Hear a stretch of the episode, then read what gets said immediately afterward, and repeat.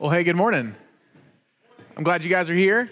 Glad to continue our time together in Paul's letter to the Ephesians. So if you have a Bible, go ahead and find Ephesians chapter 6.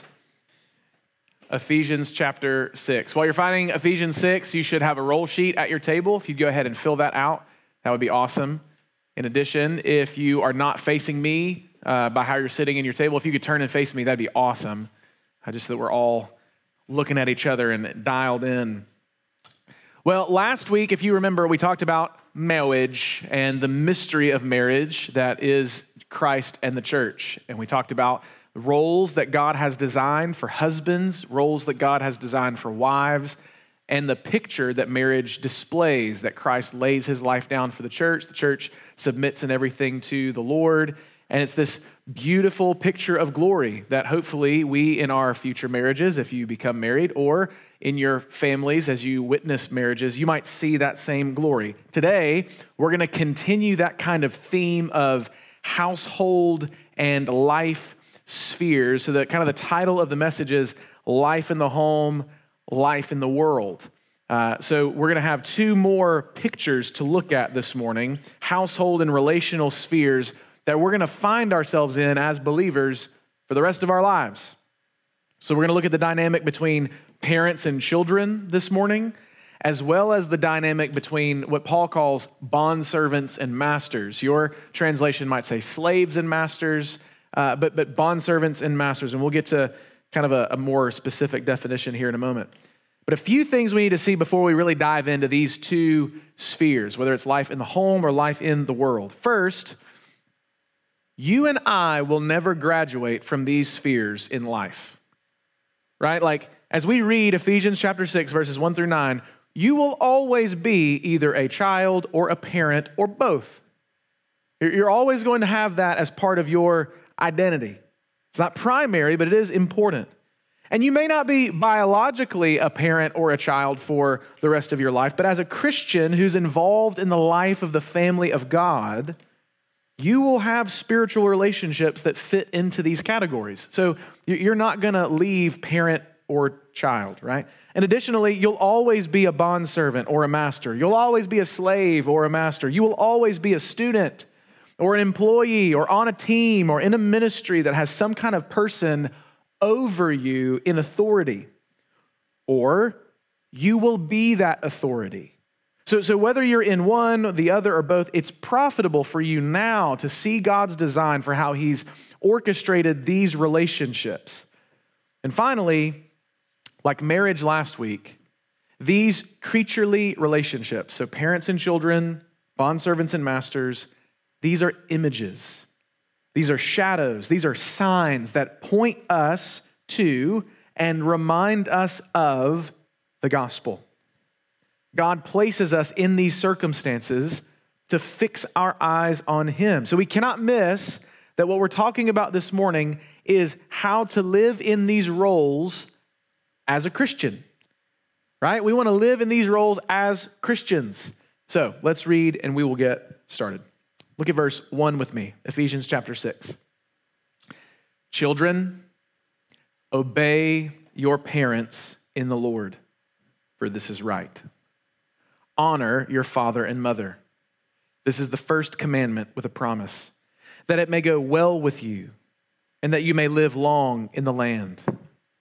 Fathers, do not provoke your children to anger, but bring them up in the discipline and instruction of the Lord.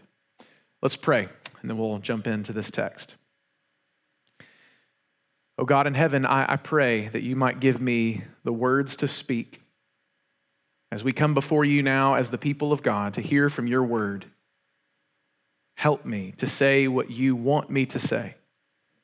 God, as we think about what it means to be a child in a home underneath the authority of parents, Lord, there is the reality that although this design is good and right and true, we live in broken homes. We live in homes that are tainted by sin, sins of our own heart, sins of the hearts of our parents. So, God, help us to have wisdom and to see that the obedience that we render to our moms and dads is not owed primarily to them, it is owed to you. So, Lord, we pray that you might help us to have discernment and wisdom and to see the beauty of your design. Further along, as we get to employer and employee, bond servants and masters, God, I pray yet again we would see that the design that you have for us is good. And it reminds us that you are our King, worthy of our obedience, worthy of our work, worthy of our effort, worthy of doing all of these things with a sincere heart, as your word tells us. So, God, help us this morning to rightly understand your word for your glory and our good. We ask in Christ's name. Amen. Well, the first sphere we're looking at this morning is children and parents. So, in verses one through four, Paul gives us a, a rubric, a design, kind of a strategy for what parents and children ought to look like as they work and live together which is great for you because we now come to the stage of your life, according to Paul's letter to the Ephesians. We needed last week, we needed marriage to kind of set the stage for life in the family, but now we come to your place in that family, which is children. Your role in the family is clear, students. Obey your parents, for this is right, Paul says. The design of a godly household is one where the children are obedient to their mom and dad. And Paul says that your obedience, verse 1, is in the Lord. So, like the delightful submission of wives last week, or the loving leadership of husbands, the obedience of children to parents is by God's power and for God's glory. It's not mere exercise, but it is exercise fueled by a heart that's been changed by Jesus. So, Paul grounds his claim for why you and I ought to obey our parents in the fifth commandment. He says in verse 2 Honor your father and mother, the fifth commandment of the Ten Commandments. And he says that this design gives us a promise that it may go well with you and that you may live long in the land. Now, obviously, we remember from Exodus chapter 20 that the Ten Commandments were given to Israel through Moses, and that promise that it may go well with you and that you may live long in the land is speaking very specifically about the promised land. Which is not the United States, uh, which is not uh, the same. So, so, what's going on here? How can Paul say that this promise given to the Israelites way back when is uh, relevant to you and me as we think about honoring our father and mother and obeying them? God's design shows us through the promise he gives Israel that the usual order of things is that when you find yourself faithful to God's design, your life will be blessed. Now, this is not a prosperity gospel that says if you just work hard and do the right things, God's going to give you everything you want, right? Blessing in the eyes of the world is different than blessing in the eyes of a believer who understands that God may bless you through suffering, He may bless you through hardship. But the blessing is the awareness of his presence and the awareness of his good providence in your life and in mine. So when godly children obey godly parents, then those children will normally experience blessing because obedience cultivates maturity in them. As you and I obey our moms and dads, as we continue to find ourselves faithful to what they are calling us to day in and day out, as we take on the responsibilities that they give us, those things will begin to grow. And as those things begin to grow, our capacity to be faithful will continue to grow. But the opposite is also true, isn't it? If I have a pattern of disobeying my parents, of doing whatever I want, of not submitting to their leadership or their authority, then the promise of that commandment is not for me. I should not expect for things to go well for me. I should not expect to live long in the land. Harold Hoehner, a biblical commentator, says it really well on this passage. He says, Therefore, as a general rule, honor and obedience fosters self discipline, which in turn brings stability, longevity, and well being. Dishonor and disobedience promotes a lack of discipline that in turn brings instability, a shortened life, and a lack of well-being. Do you, do you, see the picture? He's saying, look, this is not a it's not a promise in the sense that if you do this this will. It's not a formula. It's this general principle that Paul is giving to you and me as children. As we obey, we're cultivating in ourselves by the power of God's spirit maturity that will lead to life and blessing. But if we continue to disobey, then we should not expect to experience those kinds of blessings. And as we obey, it says here, we do it in a way, verse 2, that brings honor to our father and mother. You and I obey in a way that gives honor to our father and mother. Now, you might think, well, of course, that's what obedience is like. But not all the time, right? Like you can, ob- you can obey sometimes to spite your parents, right? You can be like, well, I'm going to do this, this, this, this, and this because they didn't give me that. And so I'm going to I'm going to do all these good things to make them feel bad. That's not honoring your father and mother. That's, that's obedience out of spite. You can obey what your parents tell you to do, but it's clear in your heart that you hate what's happening. I hate taking out the trash. I hate cleaning my room. I hate doing the dishes. So I can obey, I can do what they're telling me to do and scrub this plate, but just be miserable doing it. That's not obeying in a way that honors your parents. So if you're a child, which is all of us, and you're a Christian, which is what I hope that we all claim, that kind of obedience is no longer an option for you. It's no longer an option for you. To obey without honor is to not obey for a Christian. Your obedience is predicated on you honoring the authority of your home. Now, we can obviously recognize as we're talking about this very clear general principle that you obey your mom and your dad, we need to recognize the supremacy of God's authority in our lives, even over our parents. So if dad asks you to sin,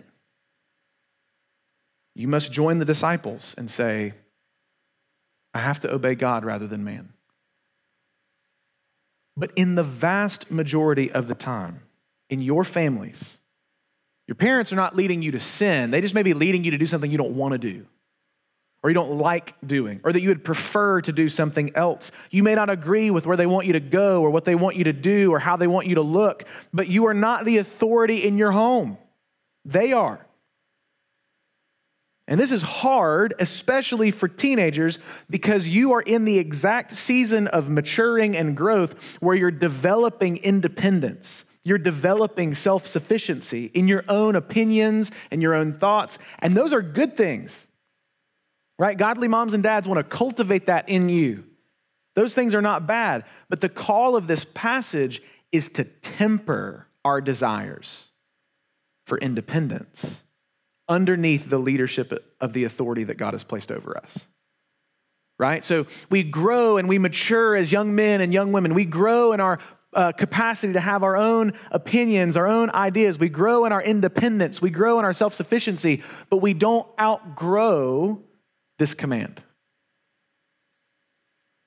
So, honoring your father and mother through obeying them may look different 10 years from now, 20 years from now, 30 years from now. So you have the opportunity today to obey God as you obey your mom and dad, as you obey your parents, displaying to them in your obedience your commitment to Christ. Parents, on the other hand, look at verse 4. It says, Fathers, do not provoke your children to anger but bring them up in the discipline and instruction of the Lord. Parents have a responsibility to lead and train up their children in the fear of the Lord. That is their responsibility. They are disciple makers, pointing their children to know and love Christ partly through their faithfulness as parents, which means there's no place for fathers to provoke their children to anger. So your, your parents don't get just a pass to be sinful because they're the authority. Parents don't lead through cruelty or being overbearing or leading their kids to resent them or leading their kids to sin. So one day, if the Lord blesses you with children, you may feel the Lord using your children to expose sin and weakness in you. I feel that with a two year old. Like sometimes we read as children this like fathers don't provoke your children to anger and you're like I would never provoke my child to anger. Like come hang out with my 2-year-old. Cuz he'll provoke you first. Right? And you're like, "Well, we got to get even." And you're thinking like I'm trying to like get even with a 2-year-old. Like, what is going on in my life? But it seems in the wisdom of God, and I would imagine if I polled the parents in the audience, they would agree with me, that some of the best exposers of sin in our hearts are our children. They just they just know what to say at the wrong time. They just know what to do at the worst time for you to just not have your guard up and to have your heart really exposed. And so we feel the temptation to lash out in our weakness and in our anger, to dominate or to otherwise sin against your kids. I've felt that, and it's led me, as you may think this is goofy, I don't, it's led me to have to sit down my two year old and apologize to him. Like, he doesn't understand what I'm saying. But Abe, daddy did not mean to say what he said or how he said it. I'm sorry, buddy. I'm going to fall short as a parent. If the Lord blesses you with children, you're going to fall short as a parent. And that may be your experience even now as a teenager. Your parents are not perfect, neither are mine. They're not going to get it right all the time, but here's the point your obedience to them is owed not primarily to them, but to God. You don't obey mom and dad primarily because they're mom and dad. You obey mom and dad primarily because you obey God. And God has seen fit to put them in authority over you. If you think at the core of your being that you obey as long as they deserve it, You'll obey mom and dad as long as you think they've earned it by being good parents. Then you will often find ways in which you can shirk your responsibility as a child. Likewise, parents can fall into provoking their children because they don't think they owe their children continued patience or continued mercy or continued love. But again, as parents, our obedience to our children and our leadership over them is owed fundamentally to God who is always worthy of our obedience, who always deserves it. And the good news of the gospel is that God, our Father, there's a reason why he reveals himself to us in that name. God, our Father, never provokes us to sin. He never provokes us to anger. He is always loving. He is always faithful. He is always leading us to grow and flourish and enjoy His glorious presence as He trains us up to look like Him through our elder brother Jesus. So you may be in a family where your mom and dad are just crushing it. They love Jesus, they love you, they, they, they recognize their responsibility, and you recognize that they're trying and you recognize, hey, my, my obedience to my mom and dad, yes, it's they deserve it because they're my mom and dad. But more than them being my mom and dad, they're the authority that God has placed over me. So I obey. When I don't feel like it, I obey. When I would prefer to do something else, I obey. Now, that's not the same as saying if my parents are asking me to sin. Let's just be clear here. But even if they fall short, when they fall short, it's not a it's not a threat for me to say, well, my mom and dad, who are, are, always doing so great, they fall short. I wonder if God will ever fall short for me. No. When mom and dad fall short, or one day if the Lord blesses you with children, when your children fall short, you're reminded mm, sin is real. But God will never fail me. He has never failed me. He'll never fall short. So, as we live in our homes, we might be reminded that parents and children, this too is an image of the gospel. But we keep going, starting in verse 5.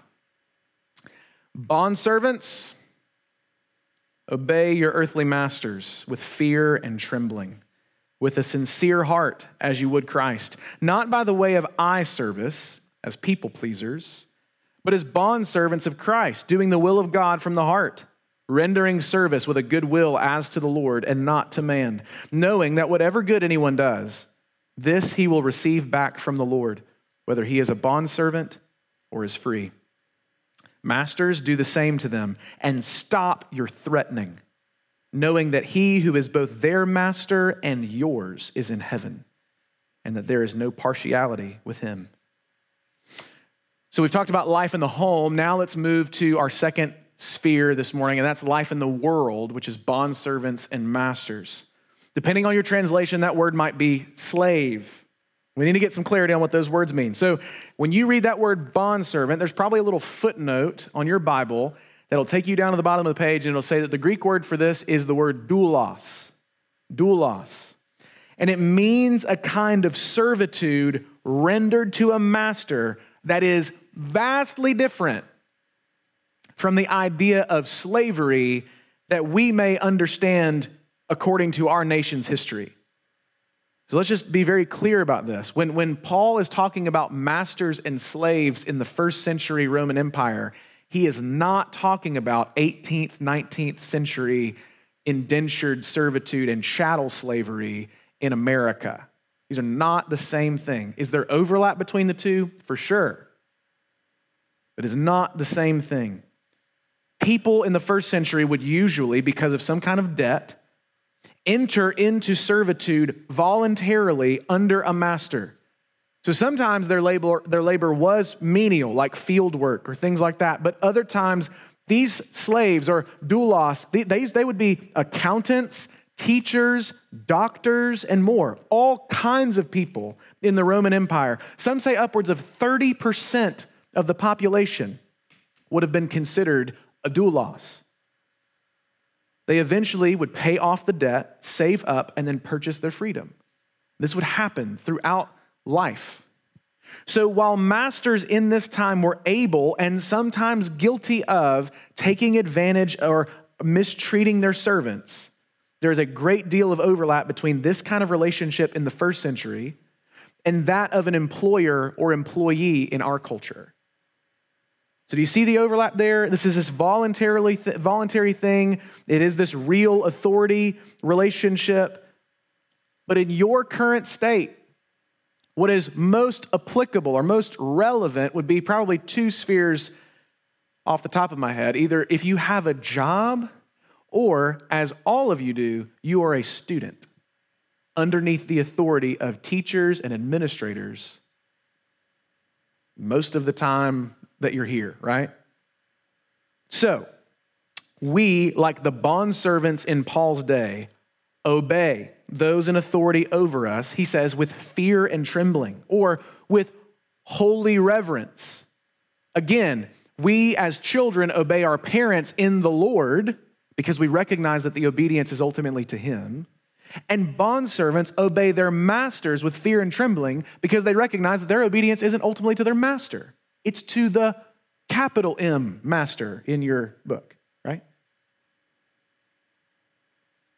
And not just with external action. Again, we can obey as students. We can do what we're supposed to do in our classes. We can do what we're supposed to do at our jobs and not have any heart in it and not actually believe that this is for our good, not actually believe that this is right. But Paul says in verse 5 that we're to obey our earthly masters with fear and trembling, with a sincere heart, as we would obey Christ himself. So, our obedience to our authorities is not one of lip service or eye service, as Paul says, but from a heart that loves God and wants to obey him. Now, look at verse 8. Whatever good anyone does, Paul says, this he will receive back from the Lord, whether he is a bondservant or free. Don't miss the blaring truth here. Paul says, it is good to obey your authorities. It is good to obey the authorities that God has placed in your life. It is good to obey with humility and sincerity. You can fake enthusiasm, right? You can, you can fake passion, or you can, you can obey in order to manipulate people. which is why the call here is sincerity of heart. You and I both need the Spirit of God to lead us to this place of obeying our authorities, whether it's our teachers or our coaches or our bosses, with a sincere heart, because that's not our default setting. We don't like to be told that we are not the king of our life or the queen of our life. We don't like to be told we are not in control. And obe- obedience to an authority is a recognition of that. Now, quickly, masters to receive instruction. Verse 9 Masters, do the same to them. Stop your threatening. Maybe you're an authority one day. Maybe you're going to be the owner of a business, or a teacher, or a football coach, or uh, a band director, or some, somebody in authority over other people. You need to do good to those in your care. They're not people for you to use, they are people for you to bless. Your leadership and exer- exercising oversight doesn't include threats to them. Right? That's why Paul says, stop your threatening. As someone's boss, as a Christian, your leadership is marked by one of care and love, not threats and harshness. Now, that doesn't mean that you can't warn, right? hey, Johnny, if you keep not doing your homework, you're going to fail my class. Right? Yeah, like you should do your homework. That's not what Paul's talking about. But we lead with care and love. So, a quick word, particularly to older students in the room. You may feel like you have some authority in the youth group because you're older, because you've been through those grades already because you know the rhythms of the ministry or some other reason that you have decided to believe. And you may be right. You may be right. Perhaps these younger students do look up to you. Maybe they don't. But here's your charge according to this passage do good to them. Do good to them. Love them. Pray for them. Don't lord your age or experience over them. And younger students who are looking up at these guys, consider, perhaps, that these older students might have something to teach you. They might have something to show you by way of following Jesus as an older teenager. That perhaps if they're asking you to do something or to join in doing something with you, that you might say, This might be a good idea. Consider Consider that dynamic in this room. Finally, to all of us, older or younger, slave or master, like the previous point, your obedience to God is the fundamental reality of what we're talking about. It's not your obedience to your master on earth. It's not, it's not doing good to the person under you on earth. It's no, I obey because my obedience is owed to God, and He is the master of all of us. That's what Paul says here. He is the master of all. He rules in heaven. He shows no partiality. He's not going to be more favorable to either the bondservant or the master. He is just. He is Lord. So, yes, in the previous section, He is our Father. He brings us into His family. He loves us. He never provokes us to anger. But in this passage, we recognize He is our Master. He is our King. He is our Lord. So, in these spheres of life that you find yourself in right now, Perhaps the vast majority of you would find yourself in the spheres of child and bondservant, right? What is the Lord teaching you? What's He showing you? Is He showing you that He is always a faithful Father, even when the fathers in your life aren't faithful?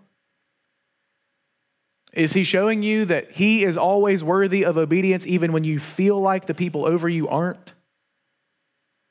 Is He showing you that He is always a good king? worthy of your, your allegiance, worthy of your heart? Is he showing you that, like Jesus, we can be obedient sons and daughters because we have the same spirit in us? My hope is that we'd spend some time together discussing this. What's the Lord showing you in the spheres that you're in? And maybe some other insights from what you've heard. So let's pray, and then we'll have time to discuss this in our groups.